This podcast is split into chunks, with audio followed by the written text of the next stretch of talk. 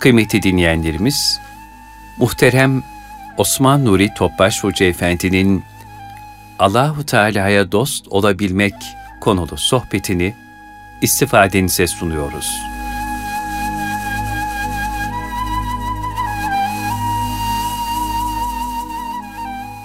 Resulullah sallallahu aleyhi ve sellem Efendimizin aziz, latif, mübarek, pak ruhu tayyibelerine, ehli beytine, sahabe-i kiramın, enbiya-i saadat-ı kiram hazaratının, şehitlerimizin cümle geçmişlerimizin ruhu şeriflerine, dinimizin, vatanımızın, milletimizin, bütün İslam dünyasının selametine, bu vesileyle bir Fatiha-i Şerif, üç İhlas.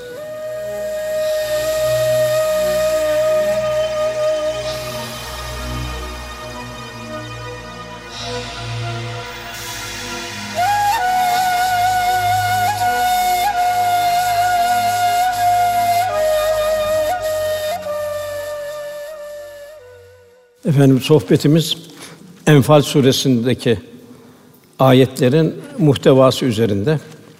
Yani Cenab-ı Hak'ta bir dost, bir kul olabilmek. Cenab-ı Hak insanı eşrefi mahlukat olarak yarattı. Ve istidatlar verdi. Nefahtü fihi ruhi buyuruyor. Kendinden vasıflar verdi. Bu vasıfları, nefsani arzuları kul bertaraf edecek. Ruhani istidatları inkişaf ettirecek kendisini ihsan, irfan, ilahi kameranın altında olduğunu şuuru içinde olacak. Bu şekilde Cenab-ı Hakk'a dost olacak. Bedir Harbi İslam'ın küfre karşı ilk galebesi. Cenab-ı Hak ihlasa göre yardım etti. İhlasa göre bin melek, üç bin melek, beş bin melek gönderdi. Müslümanın sayısı çok azdı. imkanları çok azdı. Hatta Bedre gelene kadar bir devi üç kişi kullanıyordu sırayla nöbetle. 150 kilometre yolu. Bu kadar bir meşakkatliydi. Cenab-ı Hak büyük bir zafer ihsan etti. Bedir günü bu Sa'd bin Ebi Vakkas ve Ensar'dan birisiyle beraber ganimet toplamaya çıkmışlardı. Yerde atılmış durumda bir kılıç parçası gördüler. İkisi de onu almak istedi. Sa'd bin Ebi Vakkas bu benimdir dedi. Öbürü de bu benimdir dedi. Velhasıl Resulullah Efendimize geldiler. Resulullah Efendimiz ey saat dedi. Bu kılıç ne senindir ne onundur dedi. Bunun üzerine ayet indi. Daha evvel baktığımız zaman Bedir'de ruhaniyet zirveleşti. Lakin nefsin zaafından dolayı bir demir parçasına takıldılar. Yani okyanus geçildi, bir su birikintisinde boğulma tehlikesine girildi. Bunun üzerine bu ganimet ayeti indi. Bu ganimet ayetinde Rabbimiz buyuruyor, sana savaş ganimetlerinden soruyorlar. Daha evvelden peygamberlerde ganimeti almak haramdı, ganimeti yakarlardı. Fakat Resulullah Efendimiz Cenab-ı Hakk'ın lütfu ganimet Müslümanlar arasında paylaşma oldu. Ayette buyuruluyor sana savaş ganimetini soruyorlar de ki ganimetler Allah ve Resulüne aittir. O halde gerçek mümin isen Allah'tan korkun, aranızı düzeltin. Yine Enfal Sûre 41. ayetinde eğer Allah ve hak ile batının ayrıldığı gün iki ordunun birbirine karşılaştığı gün yani Bedir Savaşı'nda kulumuzu indirdiğimizi inanmışsınız. Bilin ki ganimet olarak aldığınız herhangi bir şeyin beşte bir Allah ve Resulüne beşte biri onun akrabalarına, yetimlere, yoksullara ve yolcuya aittir. Allah Celle Celaluhu her şey hakkıyla kadirdir. Yani demek ki bundan sonra artık ganimet bu inen ayet üzerine bunu Resulullah Efendimiz bunu beşte birini akrabalara, yetimlere, yoksullara, yolculara taksim ediyordu. Burada en mühim müminler için Allah'tan korkun, aranızı düzeltin, Allah Resulüne itaat edin. Tabi bu insanda bir ne olsa bir ihtiras var. Kazandığı büyük zaferi bazen Allah'ın muvaffak ettiğini göremiyor. Ufak bir şey zihni takılıyor. Yine Cenab-ı Kehf suresinin 46. ayetinde servet ve oğullar dünya hayatının süsüdür. Ölümsüz olan hayırlı işler de Rabbin nezdinde hem sevapça daha hayırlıdır hem de ümit bağlamaya daha layıktır. Yani Allah'a karşı gelmekten sakın takva sahibi olun. Allah size öğretiyor. En çok dünyada korktuğumuz depremlerdir, zahiri felaketlerdir. İşte gelen bu virüstür vesaire. Esas korkulacak günahlarımız olmalı. Cenab-ı Hak onları bir imtihan olarak gönderiyor. Cenab-ı Hak bazı periyoda bağlıyor. Mesela güneşin, ayın doğması, batması, havadaki atmosfer, atmosferin 21 oksijen, 77 azotu hiç değişmiyor. Fakat Cenab-ı Hak bazı şeyler periyoda bağlanmıyor ki bu insanoğluna ikaz. Cenab-ı Hak aranızda ihtilafı gideriniz buyuruyor. Bunun için Allah Resulüne itaat edin eğer müminlerseniz buyuruyor. Burada bir sert bir şey var, ikaz var. Eğer müminlerseniz. Yani bir kardeşini aranda bir ihtilaf var. Sen affedici olacaksın. Bana şunu yaptı, bunu yaptı. O tarafı geçeceğiz. Biz onu orada Allah rızasına gönlümüzün önüne getireceğiz. Biz o kardeşimizi aramızda düzelteceğiz. Yine Cenab-ı Hak iyilikle kötülük bir olmaz. Sen kötülüğü en güzelle bertaraf et. O sana candan dost olur buyuruyor.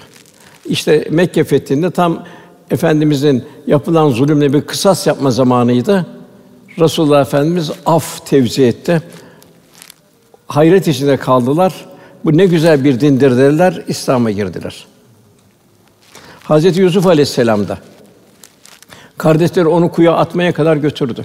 Götürürken yere çarptı, tartakladı, dövdü filan. Ondan sonra kuyuya attı en son. Yusuf Aleyhisselam hiç onlar karşılaştığı zaman seneler sonra hiç kendisinin Yusuf olduğunu belli etmedi. Onları ikram etti. Siz bana niye böyle yaptınız, beni kuyuya attınız, babamı perişan ettiniz demedi. Devamlı ikram etti. Ona en nihayet dediler ki, sen Yusuf'sun dediler. Sen Yusuf, Allah seni hakikaten bizden üstün yaratmış dediler. Ve işte Cenab-ı Hak iyilik ve kötülük bir olmaz. Sen kötülüğü en güzel sav. Cenab-ı Hak yine ayette Nur suresinde Allah'ın size affetmesini istemez misiniz buyurdu. Velhâsıl bir mümin daima bir af tevzi edecek ki Cenab-ı Hakk'ın affına mazhar hale gelecek. Ayete tebliğler bize Allah'a karşı takva sahibi olabilmek. İki ihtirastan kurtulmak. İşte görüyor bir kılıç iki Müslümanın arasını açtı. Büyük bir zaferden sonra. Hayatımızın her safhası Allah rızası için olacak. Zalim ile mazlum durumda olunca mazlum olmayı tercih edeceğiz. Dört müminlerin kendi arasını düzeltecekler. Hatta düzeltmeye de biz vesile olacağız. Yani kardeşlik hukukuna dikkat edilecek. Affede affede affedilmeye layık hale gelecek inşallah. Kardeşin ehemmiyeti bakımından efendimiz daima sorardı. Niye sorardı? Mümin diyargam olacak. Hodgam olmayacak. Bugün Allah için bir yetim başı okşadınız mı? Bir hasta ziyaretinde bulundunuz mu? Bir cenaze teşhinde bulundunuz mu? diye efendimiz bir boşluk istemezdi. Bir boşluk olunca daima vicdan zaafa uğruyor. Feyza feravte fensab ve ila rabbike ferkab buyuruyor. Bir hayır işi bitirdin, diğer hayır işine koşacaksın.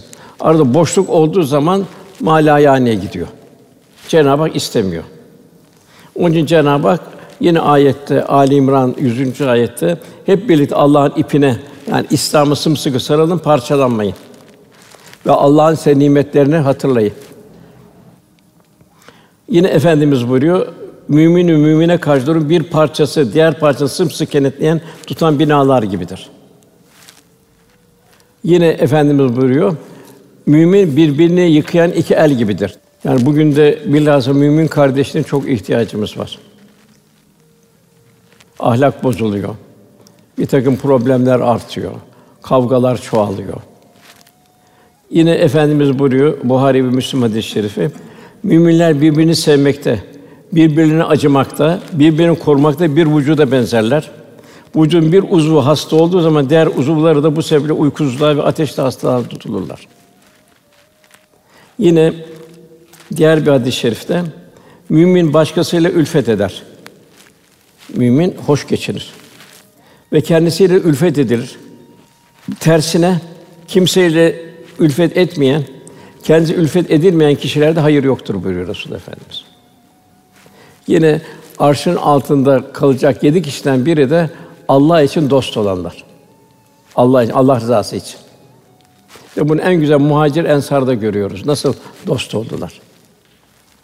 Her şeyini paylaşmaya kalktılar. Öbürleri de müstahni oldu. Allah bereket versin dedi. Sen bana çarşının yolunu göster veyahut da bana bir iş ver dedi. Ne olursa olsun haklı haksız demeden mümin kardeşimizin arasını düzelteceğiz. Allah'ın emri böyle. Böyle bir fitne, bir fesat ortadan kalkmış olacak. Mümin daima fitneleri, fesatları ortadan kaldıran kişi olacak. Fitneyi, fesat seyretmeyecek. Yine ayette buyuruluyor. Bakara 191. ayet. Fitne adam öldürmekten daha kötüdür. Yine Bakara 217. ayette fitne adamı öldürmekten daha büyük bir günahtır. Yani bu fitneyi çıkarmak vesaire çok beter. Cenab-ı Hak vela tecessüsü buyuruyor. Yani suç arama da yok, şey arama yok. Mümin nasıl olacak? Cenab-ı Hak Rahman, ibadur Rahman yani Allah'ın rahmetini tecelli etti kullar yani mütevazi olarak görürler. Kendilerini bilmezler, cahile sataştığı zaman da selam ederler geçer bir tebessümle.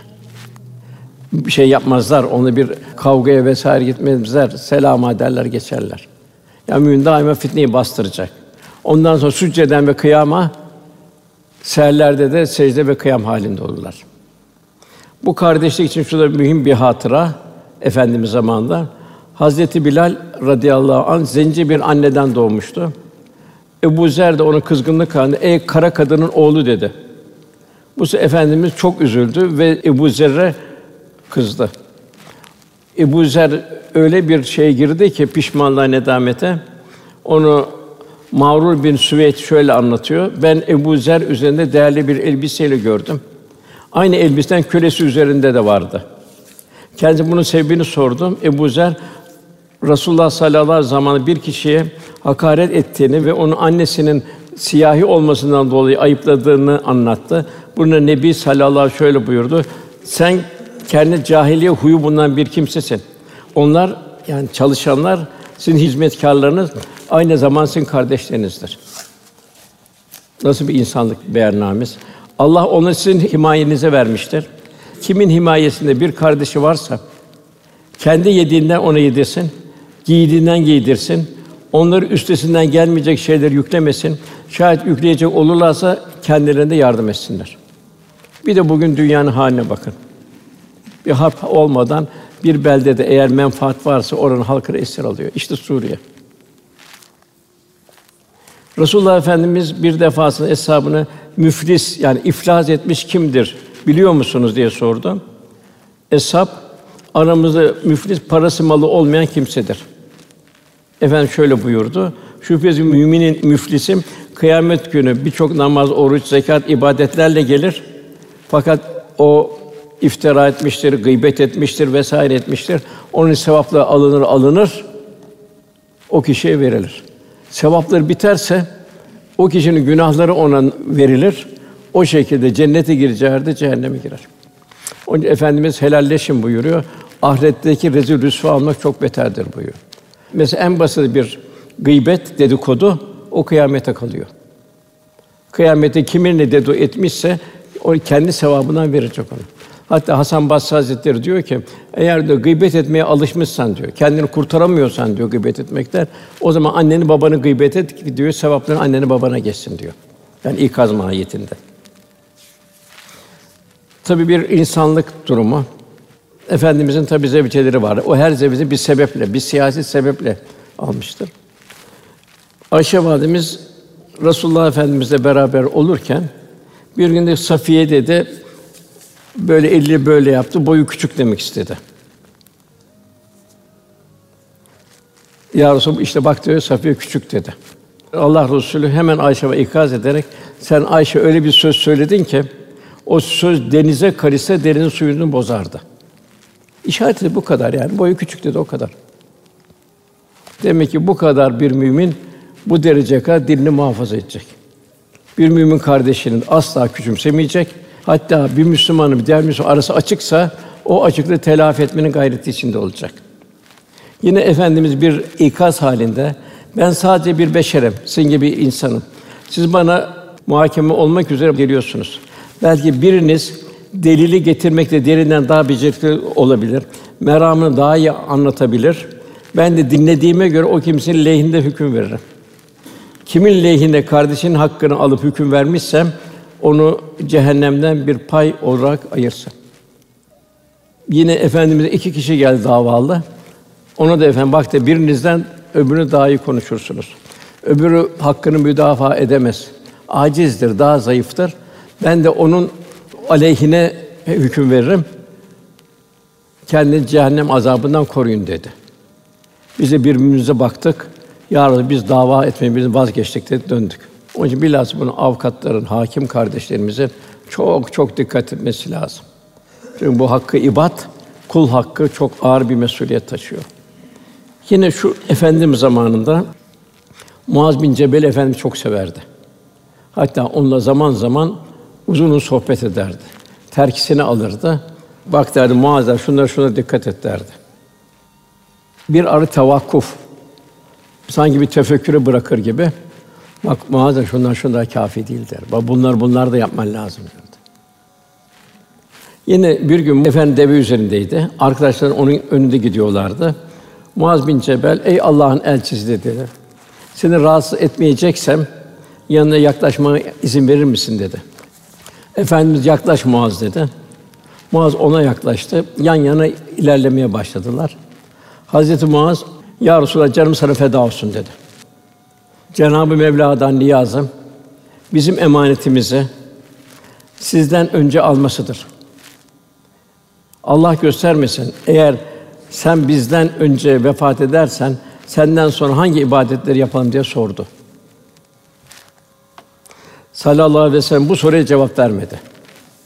Bunu da Muaz Allah yolunda cihat mı edelim diye sordu. Efendimiz şöyle buyurdu. Allah yolunda cihat çok güzel şeydir. Ama insanlar için bundan daha hayırlısı vardır. Yine Muaz, yarın oruç tutmak, zekat vermek mi? Oruç tutmak, zekat vermek de çok güzeldir. Fakat bundan daha güzeli var Muaz dedi. Muaz bu minval üzere insanoğlunun yaptığı bütün iyilikleri sayıp döktü. Resul Ekrem Efendimiz her defasında insanların bundan daha hayırlısı vardır buyuruyordu. Hazreti Muaz anam babam canım sana feda olsun ya Resulallah dedi. İnsanlar için bundan daha hayırlı ne olabilir dedi. Efendim ağzını gösterdi. Hayır konuşmayacaksan susmak buyurdu. Muaz, Ya Resulallah konuştuklarımızdan dolayı hesap mı çekileceğiz diye sordu. Yani gıybet değil de boş laflar. Bunun üzerine Resulullah sallallahu aleyhi ve Muaz'ın dizine şöyle bir dokundu. Şunları söyledi. Allah hayrını versin Muaz dedi. İnsan yüzü cehenneme sürükleyen dillerini söylediğinden başka nedir ki dedi. Kim Allah'a ve ahiret gününe inanıyorsa ya faydalı söz söylesin veya sussun. Zararlı söz söylemesin. Sizler hayırlı söz söyleyerek kazançlı çıkınız. Zararlı söz söylemeyerek de rahat ve huzura kavuşunuz.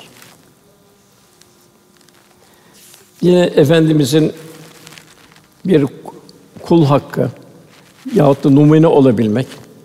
Resulullah sallallahu aleyhi ve sellem ile beraber Bedir yolculuğuna çıkmıştı. Fakat yüz tane deve vardı. Yani bir deveye üç kişi kullanır sırayla. Sıra Hazreti Ali ve Ebu Lübabe'ye geldi. Yaru siz devede devam edin. Biz yürürüz dediler. Sallallahu aleyhi ve sellem Efendimiz siz de yürümeye benden daha tahammülü değilsiniz. Ayrıca ben de sevap kazanmamız sizden daha da müstahni değilim dedi. Ben de muhtacım dedi. Yani burada ne diyor? Öndekiler daima güzel numune olacak. Hayatın her safhasında. Yine İyas bin Seleme babası da şöyle naklediyor. Hazreti Ömer çarşıya uğramıştı. Elinde bir asa vardı. Asayı bana doğru salladı. Tabii yollar dar. Müslümanın yolunu kapatma dedi. Yolunu aç dedi. Asa elbisemin ucuna geldi. Bir sonraki sene tekrar karşılaşınca Seleme hacca gidecek misin dedi. Gitmek isterim dedi. Bana o zaman 600 dirhem verdi. Bunlar hac yolunda kullanırsın dedi. Şunu bil ki bunlar sana salladım asaya karşılıktır dedi. Tam da vurmadı yani. Hafif dokundu. Ey müminlerin emiri, bahsettiğin asa meselesi ben hatırlayamadım dedi. Hazreti Ömer ben onu hiç unutmadım buyurdu. Bir Hazreti Ömer radıyallahu bir İslam'dan evvelki durumunu düşünelim. Ne kadar seyahat, kaba vesaire. Hatta kardeşe bir tokat atıyor, yere seriyor. Bir de İslam'dan sonraki haline bakalım. Ne kadar incelik, zarafet, hak, hukuk, tevzi. Dicle'ye bir koyun düşse, yani bunu mesul Allah benden sorar. Geceleri kimsesizlerin, yalnızların kapısına erzak bırakıyordu. Hatta oradan oğluna da bu sütçü kadının kızını aldı. Sütçü kadın dedi ki kızına su koy dedi süte. Anne dedi, bilmiyor musun halife bunun haram olduğunu söyledi. Kızım dedi, halife bu saatte nereden bilecek dedi. Anne dedi, halife nereden görecek ama Allah görmüyor mu dedi. Hatta Hazreti Ömer radıyallahu anh, içeri girip bu kızı kendi oğlunu aldı. Ömer bin Abdülaziz de onun torunu oldu. Yine efendimiz vefatına yakın eshabı mescid toplayarak onlara şöyle hitap etti. Eshabım nihayet ben de sizin gibi bir insanım. Aranızda bazı kimsenin hakları geçmiş olabilir. Ben herhangi kişinizin eline dokunmuş isem işte tenim. İşte sırtım gelsin hakkını alsın dedi. Yani kimin sırtını vurmuşsam işte sırtım dedi. Gelsin bunu kimin malından sevmem bilmeden almışsam işte malım o da gelsin alsın dedi. Nasıl bir dünyayı bir adalet, bir hukuk tevzil. Bundan sonra ayette beş ayet geliyor bundan sonra. Demek birincisi kardeşlik. Mümin bir müminle arasında affedici olacak eğer kendisine affedilmesini istiyorsa. Ondan sonra gelen ayetler bu Allah'a dost olan kişilerin sıfatları. Müminler ancak Allah zikrediği zaman kalpleri titreyen. Yani vecilet kulübü. İnsan nasıl bir dehşetli bir hadisede kalbi titrer. Demek ki Allah anıldığı zaman kalpleri titreyen. İkincisi kendisine Allah'ın ayetleri okunduğu zaman imanları arttıran. Üçüncü yalnız Rablerine tevekkül eden kimselerdir. Yine bu üç vasıfta bulunan kişinin diğer sıfatı ibadette onlar namazlarını bir huşu ile kılanlar, dost doğru kılanlar, kendine rızık olarak verdiğimiz şeylerden infak eden kimselerdir. Birincisi Allah zikredildiğinde kalbin titremesi. Bir takım zihnimize bilgiler alıyoruz tahsilde. Cenab-ı az bir ilim verdik. Kimyada, fizikte, insan ait ilimlerde vesaire vesaire. Bunları insan zihnine alıyor. Zihni bu okuduğu derslerin arşivi oluyor. Bu kafi değil. Bunu kalbe indirecek. Eserden müstesir, sebepten müsebbibe, sanattan sanatkara daima aman ya Rabbi diyecek. Çünkü ilahi bir laboratuvar. Dehşetli bir laboratuvar. Kevni ayetler dolu. Her şey bir insana ibret vermeyen bir tek şey bile yok. Karıncaya bak, deveye bak. Mikroya bak, bir atoma bak, makroya bak. Toprağa bak, suya bak vesaire. Her şey bir ibret. İşte bunlardan kul ders alacak. Allah ibretleri niye gösteriyor? İşte ilahi azameti düşünecek, ilahi kudret akışlarını düşünecek, ilahi sanatı müşahede. Aman ya Rabbi diyecek, kalp titreyecek. Ne buyuruyor Rabbimiz? Onlar ayaktayken, otururken, yanları üzerindeyken zikrederler. Kalp alim nasıl olacak? Onlar göklerin ve yerin yarını derinden derin tefekkür ederler. Ya Rabbi sen bu alemi, gökyüzünü, yeryüzünü içine boş yere yaratmadın derler. Sen subhansın derler. İlahi sonsuz bir azamet sahibisin. Bizi cehennem azabından koru derler. İşte kalbi titremenin bir durumu bu. Tabi bu duyuşa gelmek kalbin sanatı. Yani bilgilerin sanatı değil, kalbin sanatı. Mevlana Hazretleri Selçuk Üniversitesi'nin dersi amidi en yüksek seviyedeydi. Fakat o hale hamdım diyor. Bir derviş de Şemsin Tibrizi ile karşılaştın da o zaman oradan ne aldın? Onun bilgisi Şems Tibrizi'nin bilgisi Mevla'nın bilgisi kadar yoktu. Ne aldı? Muhabbeti öğrendi onda. Ondan sonra ufuklar açılıyor. Bir derinlik başlıyor. Duyuşlar değişiyor ve piştim buyuruyor. Ondan sonra Mevlana Hazretleri eserlerini vermeye başlıyor. Velhâsıl Cenab-ı Hak kullarım için ancak alimler Allah'tan gereği gibi korkar buyuruyor. Zihni bilgi almakla korkmaz. Kalbi bilgi almakla korkar. Onun için efendimiz buyuruyor. Ya Rabbi fayda vermeyen ilimden okumuş fakat Cenab-ı Hak'tan uzak, Cenab-ı Hak o ilim yaklaştırmamış. El ilmü la yenfa, fayda vermeyen ilimden. Yine misal olarak Cenab-ı Hak Cuma suresinde Tevrat yükümlü bunun onunla amel etmeyen durumunu bildiriyor. Ciltler kitap taşıyan merkepler durumu gibidir. Merkep üzerinde ne taşıdığını bilmez. Demek ki bilginin fiile geçmesi lazım. Bilginin duyuşlara geçmesi lazım. Bilginin kalpte ufuklar açması lazım. Sunat ve tulaatlara götürmesi lazım. Cenab-ı Hak bütün ilimlere Allah'ı tanıma yardımcı olması için halk etti. Onun için Cenab-ı Hak siz takva sahibi olursanız Allah öğretiyor, ufukları açıyor. İkincisi efendimiz buraya ürpermeyen kalpler. Demek ki kalp her gördüğü şeyde Cenab-ı Hakk'adır. Şu suyu içerken hatırlayacak Cenab-ı Hak. İki hidrojen, bir oksijen. Bir bunlar kainatta serbest olsaydı yangın olurdu her zaman. Yangın olurdu, biri yanıcı, biri yakıcı. Hayat olmazdı. Bak iki tane dehşetli şeyden bütün mahlukat bu suyla hayatiyetini devam ettiriyor. Bir yağmur düşündürecek aman ya Rabbi. Nasıl o semada çıkıyor o sular buhar oluyor. Nasıl semada temizleniyor? Bir Akdeniz yukarıda geziyor. Cenab-ı Hak takdir ettiği zaman aşağı iniyor. Cenab-ı Hak okyanusları yağmur gibi yapmadı. Orada başka mahlukatlar yaşayacak. İnsanlar o deniz üzerinde e, yol olacak. Fakat yağmuru da öyle yaratıyor ki Cenab-ı Hak kul iltica edecek. Cenab-ı Hak bazen o yağmuru felaket olarak gönderir, sel olur. Bazen gönderme kuraklık olur. Demek kul daima Cenab-ı Hakk'a iltica halinde olacak. Bellas o kalp daima ürperecek.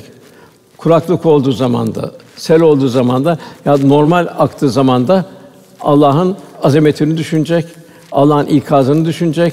Cenab-ı Hakk'a daima bir ürperen bir kalp olacak. Yani kalp nefsi emmare olmayacak. Allah korusun. Yani nefsi emmare demek canlı cenaze demek. Farkında değil. La uksun bi yevmil kıyamet Cenab-ı Hak kıyamet and olsun. Yemin olsun kıyamete buyuruyor. Ve la uksun bin nefsil levame tutarsız nefis. Hesaba çekileceksiniz buyuruyor Cenab-ı Hak. Bir yapıyor, bir yapmıyor. Bırakın bir denge yok hayatında. Devamlı telvin oynuyor, renkten renge giriyor. Üçüncü doymayan nefisten. Bize Cenab-ı Hak öyle bir hazine verdi ki İslam hazinesi. Dünyada huzur, ahirette huzur. Yani bu doymayan nefis define üzerinde oturup da açlıktan ölen insana benziyor. Fucur ruhani hayata zehir serper. İnsanlık aynı okyanus ortasında dümeni kırılmış bir gemi gibi. İhtiraslar kalpleri köreltiyor, gözler ama haline geliyor. Faniliğini unutuyor. Sanki ölüm kendine gelmeyecek. Dünya geliş, gidişin hikmetini kavrayamamış ve kimin mülkünde olduğunu farkında değil. Kim dünyayı kendisi getirdi? Kim veriyor rızkını? Hatta bak hayvanların rızkı bir iki rızkı vardır. İnsanın rızkı o kadar bol ki. Hayvanlardan rızkı var, denizlerden rızkı var, topraktan rızkı var. Her mevsim ayrı ayrı rızkı var. Bak insan nankör. Cenab-ı İnsan suresinde ya şükredici ol veya da nankör ol buyuruyor. Dördüncüsü icabet edilmeyen duadan ya Rabbi sana sığınırım. Dilde kalmış, amele geçmemiş bir dua. Cenab-ı Hak bize tövbeten nasuha buyuruyor. Yani bir pişmanlık, gözyaşı, bu şekilde bir Cenab-ı Hak iltica edebilmek.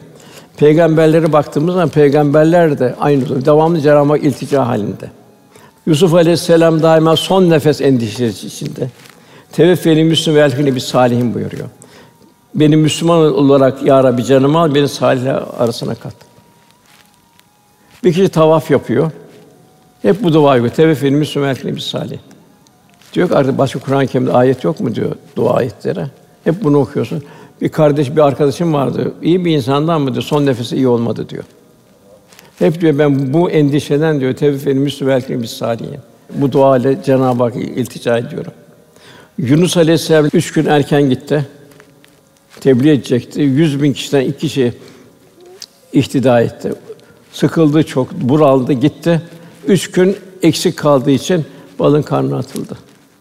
Orada da daima senden başka il hiçbir ilah yoktu. Seni diyelim gerçekten zalimlerden oldum ya Rabbi dedi.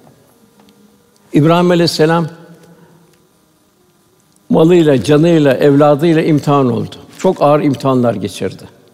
Hatta Cenab-ı Hak İbrahim'e selam dedi. Bu açık ve zor bir imtihandı dedi. İsmail Aleyhisselam'ı bıçağa dayadığı zaman. Fakat İbrahim Aleyhisselam öyle bir ufuklar açıldı ki ve la tusini yevme yub'asun diyor. Ya Rabbi insanın yarattığı gün beni mahcup etme kıyamette. Ben senin güzel bir kul olamadım diyor. Yine efendimiz de Ya Rabbi ben göz açıp kapayıncaya kadar beni nefsime yalnız bırakma diyor. Demek ki birincisi kalpleri titrer buyuruyor. Demek bir salih kimsenin Allah anı zaman kalpleri titremez. Bir huşu. Ve bu huşuyu kalp verecek.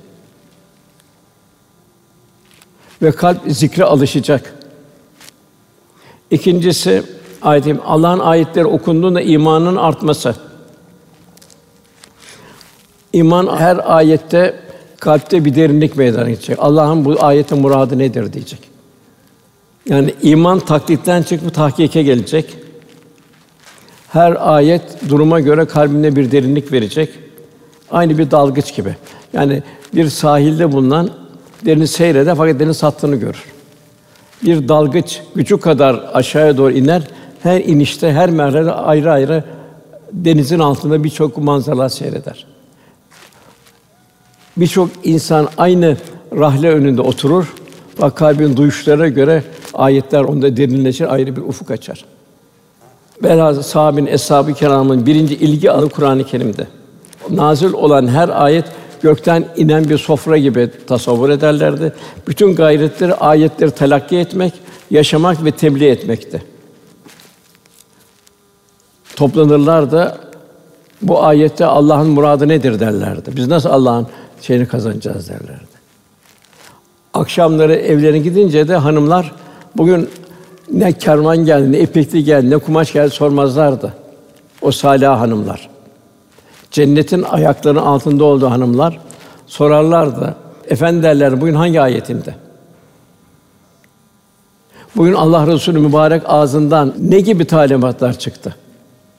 Onları söyle derlerdi. Bu ne işte titreyen bir kalp, vecilet kulübü. Her ayeti bir ufuk açması. Beyler de sabahleyin giderlerken işlerine bak efendi bana yanlış lokma getirme. Ben dünyada her şeye katlanırım ama cehennem azabından korkarım derlerdi. Yani insan esas saadeti Kur'an vasıtasıyla bulur.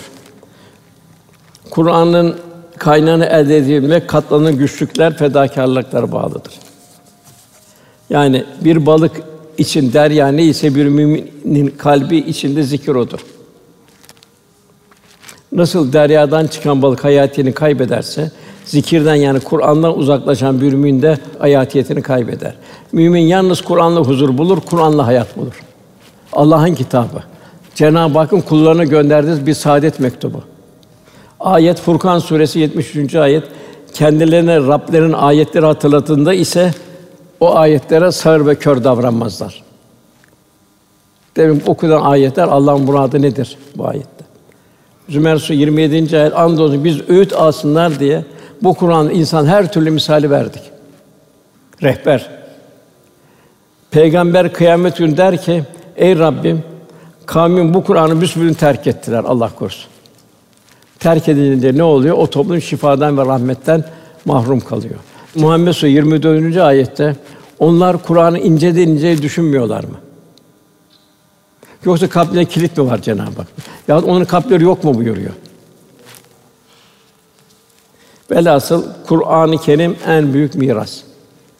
Biz Kur'an'ı miras olarak indirdik buyuruyor. Fatır suresinde. Üç kategori. Birincisi Kur'an ona fayda vermiyor. Allah korusun. Mani olmuyor. Bu Beni İsrail alimleri gibi. İkinci muhtesi ortada gidenler. Üçüncü hayratta öne geçenler. Kur'an'ı yaşayanlar, Kur'an'ı yaşatanlar, Kur'an'a hizmet verenler. Yani aklın vahyin için kullanılan bir zaruret. Aksi akıl insan taşkında cerbezeye götürür. Kur'an düşünmeyi, tefekkürü kolaylaştırır. Rehberlik eder ve insanı düşünmeyi sevdirir, tefekkür sevdirir. Bir çiçek bahçesinden geçtiği zaman düşün düşünebildiğin kadar o kara topraktan nasıl çıkıyor? Kaç dekoratör çalışıyor altında? Kaç boya ustası, kolorist çalışıyor. Burada bir karın içinde bile bir kardelen çiçeği çıkıyor. Her mevsim ayrı ayrı. Her mevsim çıkınca insan bir tebessüm ediyor. Nereden geliyor bu? İnsan Kur'an'la dolu zaman kemal bulur. Araf suresi 204. ayette Kur'an okunduğunda onu dinleyin ve susun ki size rahmet edilsin. Yine efendim bu iki kişiye gıpta edilir. Biri Allah'ın kendine Kur'an verdiği kişidir. O kişi Kur'an ile gece günde meşgul olup onunla amel eder. Daima bir işe karşı Allah'ın ayetleri nasıl bu hususta. Resulullah Efendimiz sünnetleri onu şerh edici durumda. Diğeri Allah'ın kendi mal verdiği kimse o gece, gece gündüz bu malı Allah'ın infak eder. Allah sözün en güzeli birbirine uyumlu ve bıkmadan tekrar okunan bir kitap olarak indirdi Kur'an-ı Kerim'i. Rablerinden korkanların bu kitabın tesirinden tüyleri ürperir. Derken hem bedenleri hem gönülleri Allah'ın zikrine ısınır ve yumuşar. İşte bu kitap Allah'ın dilediği kendisiyle doğru yola ilettiği hidayet rehberidir. Allah kim de Allah'ın saptırırsa artık ona da yol gösteren olmaz. Hidayet Allah'tan. Demek ki Cenab-ı Hak çok iltica etmek lazım. Nefsin şerrinden de koruyabilmek kendimizi. İbrahim Dusuki Hazretleri Allah dostundan o şöyle buyuruyor. Kur'an okumak isteyen kimse evvela dilini kötü ve çirkin sözlerden temizlesin. Yani hem Kur'an okuyor hem de gıybet ediyor. Olmuyor.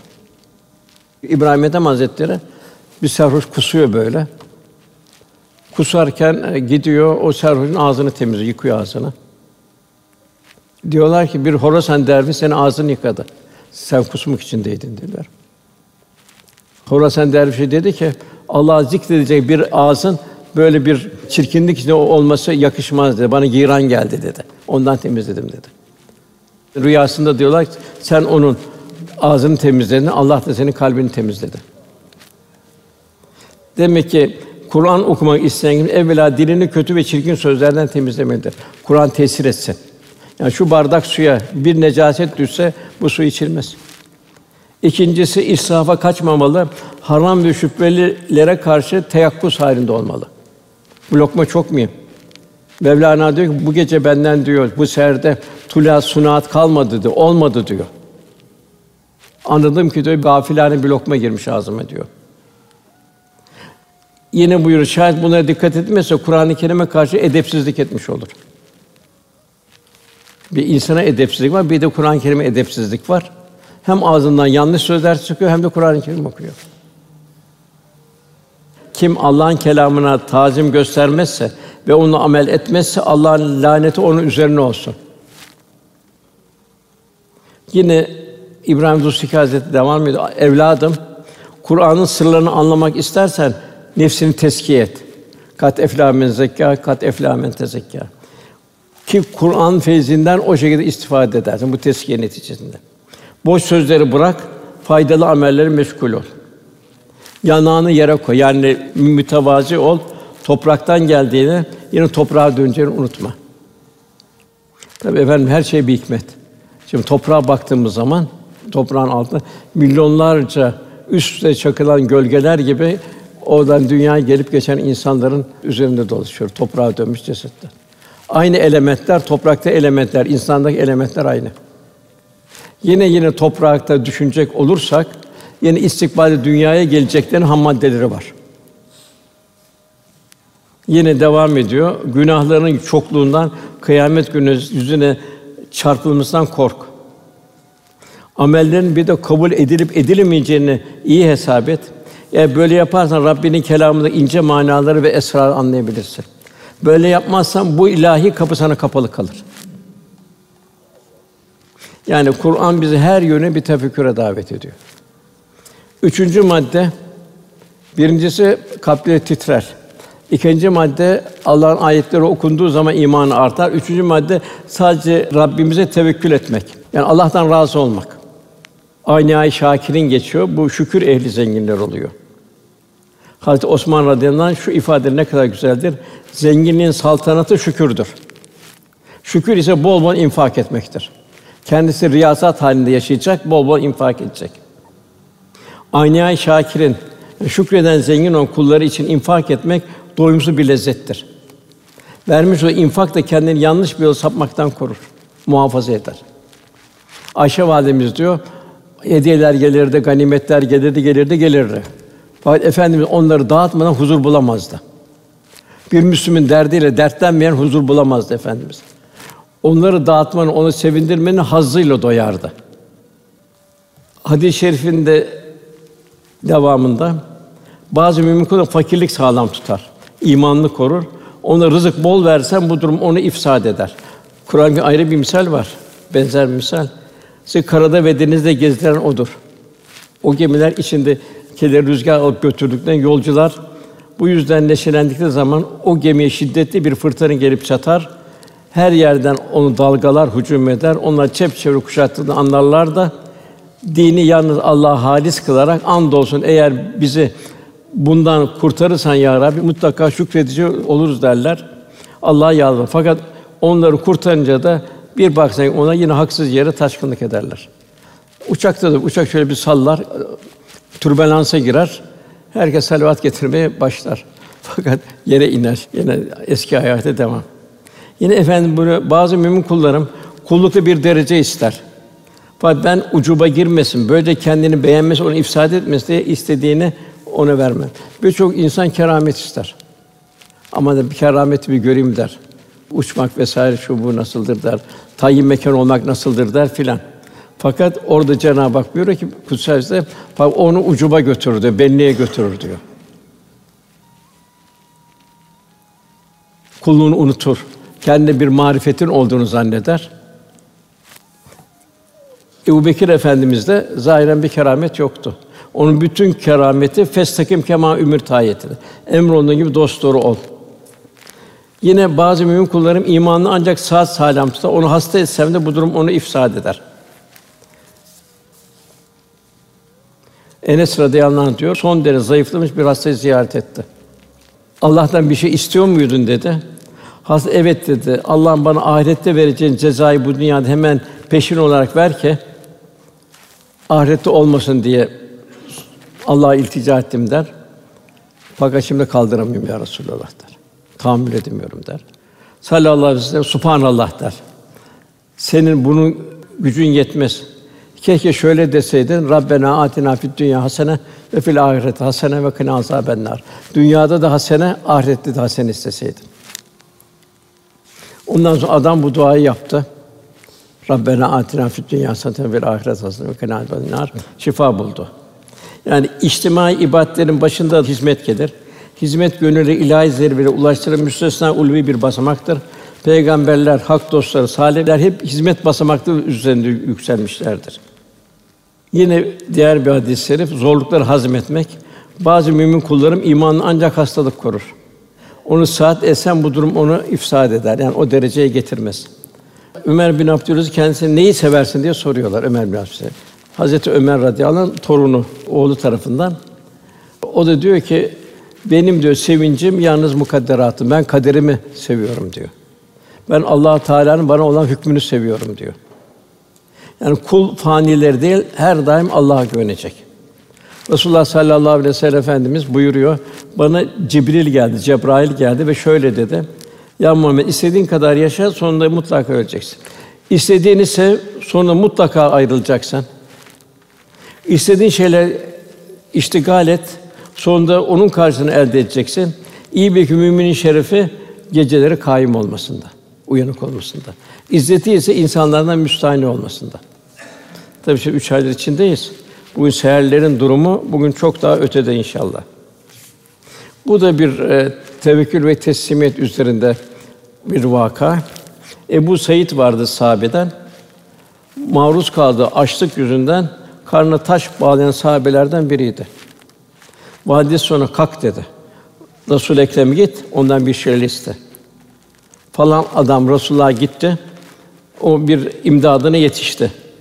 Filan da gitmiş, o da nimetine nail oldu. Haydi sen de git, belki bir hayırlar dönersin dedi.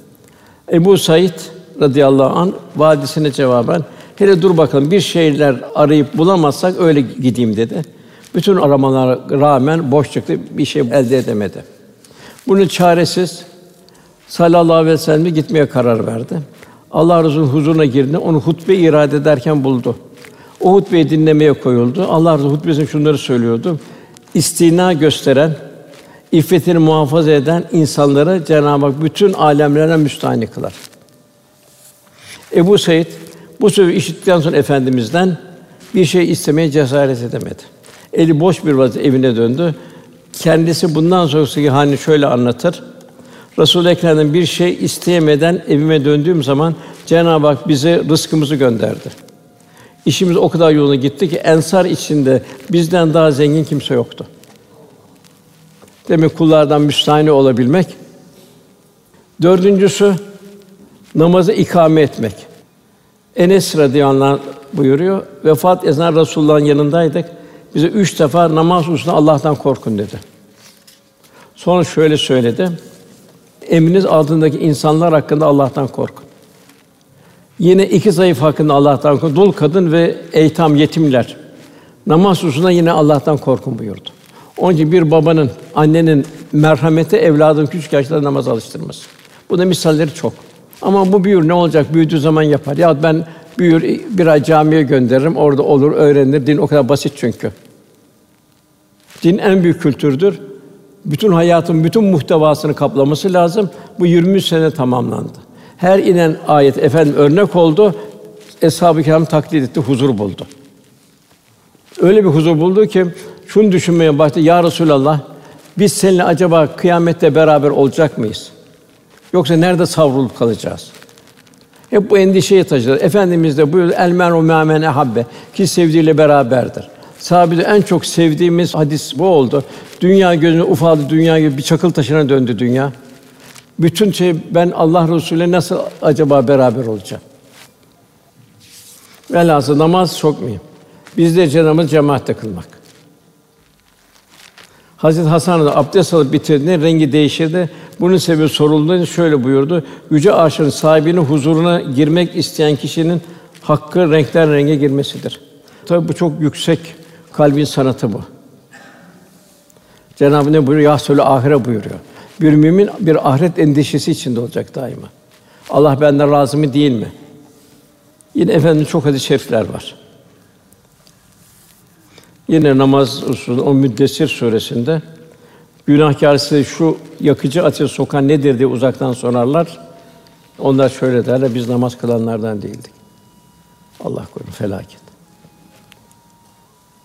Bir insan sevdiğini ne kadar merhametliyse, ne kadar seviyorsa, sevdiğinin birinci göstergesi onu namaza davet etmesi. Namaz hakkında ayetler çok. Şu ayete çok mühim. Araf 31. ayet. Ey Adem oğlu her secde edildiğinizde güzel elbiseler giy. Niye? Allah'ın huzuruna çıkacaksın. Ona göre yani pasaklı şekilde çıkmak ki dağınık şekilde Cenab-ı Hakk'ın huzuruna çıkmanın bir halini yaşa. Ondan sonra ikinci fasıl yiyin, için fakat israf etmeyin. İsraf bir felaket. Nedir israf? Aşağılık duygusunu bastırma hareketi. Geometriyle, şekille kendisini üstün gösterme. Çünkü Allah israf eden sevmez buyuruyor. Gelişi güzel namaz kılan için riya vesaire febelül musallin buyuruluyor. Demek ki Allah indindeki en keriminiz takva sahibi olanı. Bu bir köleye indi. Bir köle Medine çarşısında satılıyordu. Tabi İslam bir köleliği kaldırma tarafına gitti. Sonunda kaldırıldı. Köle dedi ki Müslüman olan bir köleydi. Güçlü kuvvetli bir köleydi. İki şartım var dedi. Amadeyim o zaman dedi. Beni isteyen satın alsın dedi. Ücretim dedi. Bir ezan okunduğu zaman Mescid-i Nebevi'ye gideceğim. İki Allah Resulü'nün arkasında namaz kılacağım. Birisi o köleyi satın aldı. Şartı kabul etti. Cez ve incizap kanunu. Efendim mescide her girdiğinde o köleyi arardı. Çünkü kalpler arasında muhabbet bir ceyran hattıdır. Bir göremedi, efendi nerede kölen dedi. Yani çok iş verdi ondan mı gelir? Hadi dedi ekabire zaman bir köle çok istiğfar ve küçük görüldü. Şimdi köleyi ziyaret edeceğiz dedi. Yine köleyi görüm yine sordu. Ya Resulullah sekarathanede dedi. Ölüm haninde. Hadi de tekrar gideceğiz. Vefat edene kadar gömülmesine kadar efendim hiç ayrılmadı. Mekkeliler dediler ki biz canımızı, malımızı her şeyi feda ettik fakat Allah Resulü'nün bu köleye itibarı bizden daha fazlaydı. Nedir hikmeti dediler. Ensar dedi ki Medineliler biz de canımızı, malımızı bezlettik. Fakat bu köleye Resulullah'ın itibarı bizden daha fazlaydı. Onun için bu ayetin inne ekremeke bindallahi etkâküm. Allah'ın en kerimliniz takva sahibi. Burada kölenin takvası nerede? İki şey takvası vardı. Bir namazın cemaatle kılması, iki Resulullah Efendimizle beraber olması. Yani en büyük nimeti o Resulullah'la beraber olmak görüyordu. Bizim için nedir bunun? Bizim için de daima her halimizde Resulullah Efendimiz bizim yüreğimizde var mı? Eshab-ı Kiram uçsuz bucaksız o insan o yerlere giderken bu Resulullah Efendimiz gönlünde yer onun bir hazzıyla gider. Enerjiyi oradan alırdı. Bir yorgunluk, üşenme, bıkkınlık olmazdı. Bir eshab-ı kiram için efendimiz baştan bir kişinin hidayeti dünyanın en büyük servetiydi. En büyük bir huzur kaynağıydı. Beşinciye geldiğimiz zaman Allah'ın lütfettiği nimetlerden infakta bulunmak. Demek ki insan düşünecek ki Allah bana bu nimeti niye verdi? Bana verdi, ona vermedi. Demek o bana zimmetli. İnsan da bunu, hayvanda da bunu düşünecek. Allah bu kediyi, köpeği vesaire hayvanı benim için yarattı. Onlar çünkü cennet cehennem yok. Onlar sevki ilahiyle hayatına devam ediyor. Onlar da bize zimmetli. Bunu eshab-ı devrinde onlarla nasıl it, alaka edildiğini biz görüyoruz. Velhasıl infak edecek bir mümin. Peki nasıl infak eder? Kendisi riyazat halinde yaşayacak. Çünkü verdiğimiz nimetlerine hesaba çekileceksiniz buyuruyor. Kulül af buyuruyor, fazlasını ver buyuruyor. İşi var, gücü var, fabrikası evet onun döner sermayesi olacak, olacak ama kendini israf etmeyecek. Onu Allah yolunda infak edecek. Yine ayet var. Onlar kendi canını çekmesine rağmen yemeği fakire, yetime, esire verirler. Ona verirken de işte kendileri açken veriyor üç sefer. Bir minnet altında kalmayın diyorlar. Biz teşekkür etme zahmeti bulunmayın diyorlar. Bir esbabı mucibe gerekçe bildiriyorlar. Biz çünkü diyorlar Abu Sen Kamtarı o sert ve belalı günden korkarız derler. Yani lillah veriyorlar. Bir riya yok. Gönül hoşluğu da veriyor. Verirken bir haz duyuyorlar. Kendi aç olmasına rağmen veriyorlar. Cenab-ı Hak onları o günün şerrinden korur buyuruyor. Yüreklerine bir sevinç verir buyuruyor. Bugün Müslümanların aile hayatı. Bugün maalesef aile müessesesine ciddi bir saldırılar var. Aileyi tahkim etmek vazifemiz güçlendirmek. Aile çözülürse dinde, vatanda zaafa uğrar. Neslin korunması ve yetişmesinde aile ihmal edilmesi kadar kötü bir şey yoktur. Aile bizim kalemizdir. İfsat hareketlerine uyanık olmak durumundayız. Bugün baktığımız zaman Ad kavmi, Semut kavmi, Kelmane kavmi, Lut kavmi bunların edepsiz ahlaksızları bugün yaşanmaya başladı. Tekrar devir cahiliyet devrine döndü. Bugün de mümin İslami hayatın her safhasında İslami gayreti arttıracak.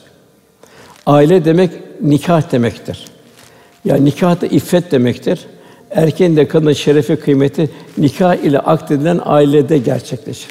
İki tarafeynin ikisinde Cenab-ı Hak adına söz vermesidir. Şimdi diyorlar ki bir kağıt parçası mı diyorlar. Nikah diyor. O kağıt parçası ne olur diyorlar. O kağıt parçası değil. iki tarafın Cenab-ı Hak adına söz vermesidir nikah. İffet insana mahsus bir keyfiyettir. İffetsizlik ise insanlık haysiyetinden uzaklaşmaktır. Ailenin kuruluşu, sevk idaresi korunması, mesken ve mektep olması ciddiye alınma durumundayız. Ailelerin temelleri takva üzerine atılmalıdır. Evlenmeye manisi olan bekarları evlendirmek önce anne babanın sonra toplumun bir vazifesidir. İmkan olduğu halde evliliği geciktirmek şerre kapı açmaktır. Vakıf ve derneklerin hatta varlıklı kardeşlerimiz evlenmek isteyip de evlenemeyen gençlerimize yardımcı olmalıdır. Ama burada küfür şarttır. Onda dikkat etmek lazım. Mizaçların karakterlerinin aynı olması lazım. Efendimiz buyuruyor bir kız dört sebepten alınır. Bakın müttaki takva olanları tercih edin buyuruyor. Onun için muhterem Allah razı olsun pederimiz Musa Efendi her sene Üsküdar bahçe düğünler yapardı. Orada 10 kişi, 5 kişi, 20 kişinin düğünleri olurdu. Tabi bu adetleri canlandırmamız lazım. Yani evlilikte dindarlığı ve ahlak güzelliğinin öne alınması zaruridir. Evli zorlaştırmak fitne kapısı aralamaktır. Yani çok lüküs vesaire şu istemek. Mütevazi kurulur Cenab-ı Hak iş eşyanın geometrinin şeyiyle saadet olmaz. Kalplerle saadet olur. Yani en hayırlı sadakayı cariye evliliğe vesile olmaktır. Erkek ya da kızlarımıza salih salih eş bulmak ve onunla evliliğine vesile olmak durumundayız. Mevlana Hazretleri diyor ki bir ayakkabı diyor, bir ayağı dar gelirse öbürünün faydası yoktur. Bugün maalesef gençler evli eş bulunduğunda kendi haline bırakılıyor. Bu da muvaffak olmuyor. Sonra gelip geçiyor, mahkeme kapılarına düşüyorlar. Evliliğin temelinde haram iş ve davranışlar atılmamalıdır. Nişan sonraki sanki nikahlanmış gibi beraber doğru değildir. Nikahların kıyılması lazımdır. Düğünlerde ihtilata dikkat edilmelidir. İsraf ve lüks düşünülmemelidir. Lüks mekanlar, şatafatlı düğünler, patlatılan havai fişikler bunlar doğru değil. Bunlar harama yol açar. Efendimiz buyuruyor hepiniz çobansınız. Hepiniz sürüsünden mesulsünüz. Erkek ailesinin çobanıdır ve sürüsünden mesuldür. Kadın kocasının evinin çobanı, o da sürüsünden mesuldür. Ailede bir iş bölümü vardır. Erkek ve kadın fıtratları, istidatları, sıfatları birbirinden farklıdır. Herkesi yerli yerinde istihdam etmek gerekir. Resulullah Efendimiz onun için kadının ve erkeğin vazifesini siz çobansınız buyurarak ayırmıştır. Maalesef bugün internet, televizyon, bir takım akımlar aileden, evlilikten, annelikten soğutarak sokak ve dış dünyada kendisini teşhir etmeye sevk etmektedir. Sanki nadide bir çiçek kaldırımlarda ayaklar ezdirilmekte ve çiğnetilmektedir. Bu ne kadar hazin bir faciadır. Maalesef bugün nice kadınlar gösterişlere esiri olmuş kalabalıklardan mütecaviz nazar ve tavırların insafına terk edilmektedir.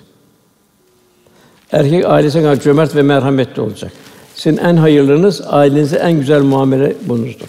Eğer arada bir ihtilaf olursa ailenizin iyi huylarını düşünün buyuruyor. Kadına şiddet ve taciz gündemdedir. Bıçaklanan, yaralan, öldürülen kadın haberleri gazete doldurmaktadır. Boşanmalar artmakta, evlatlar sokakta kalmaktadır. Batı'da, Avrupa'da aile çökmüş, nüfus azalmaya yüz tutmuş. Kadın erkek evlilik dışı çirkinliklerin girdabında boğulmaktadır. Halbuki şanlı mazimiz ortadadır. 1400 sene tarihimizde kadına şiddet ve tacizden bahsedilmez. Böyle onun şeref haysiyetini koruma vardır. Öyle salih bir anne ömürlük bir teşekküre layıktır. İslamiyet sadece insanı ve kadını değil, hiçbir varlığa şiddete müsamaha etmez. Hayvata eziyetle müsaade etmez. Eğer bir tegaddi zaruret yoksa bir avcılığa da müsaade etmez. Bir can yakmaya müsaade etmez. Tabi bugün baktığımız zaman yani kadına şiddet vakaları gördüğümüz zaman bu iki tane kadın mı arka, erkek mi haklı bu meçhul. Fakat ikisinin de olan şey dini terbiyeden uzak kalmasıdır. Eskilerde bu vazifeyi bir dergahlar görürdü. Dergahlar iki defa teselli ederdi. Tabi bu yok bugün. Onun için tek bugün çare evlatlarımızı ufak yaşta dini terbiyeyle yetiştirmektir. Tabi bu Avrupa'dan ithal ve taklit kanunları sonu gelmeyen boşanma davaları, erkeklerin boşandığı hanıma zorla ömür boyu nafaka ödetmek gibi problemler meselenin adli diğer sıkıntıları. Cenab-ı Hak inşallah irfan sahibi, muhlis kullarından eylesin cümlemizi. La hafun aleyhim ve lahim. Onlar üzülmeyeceklerdir, korkmayacaklardır. Ayet-i kerimenin şumulüne cümlemizi dahil eylesin. Lillahi Teala Fatiha.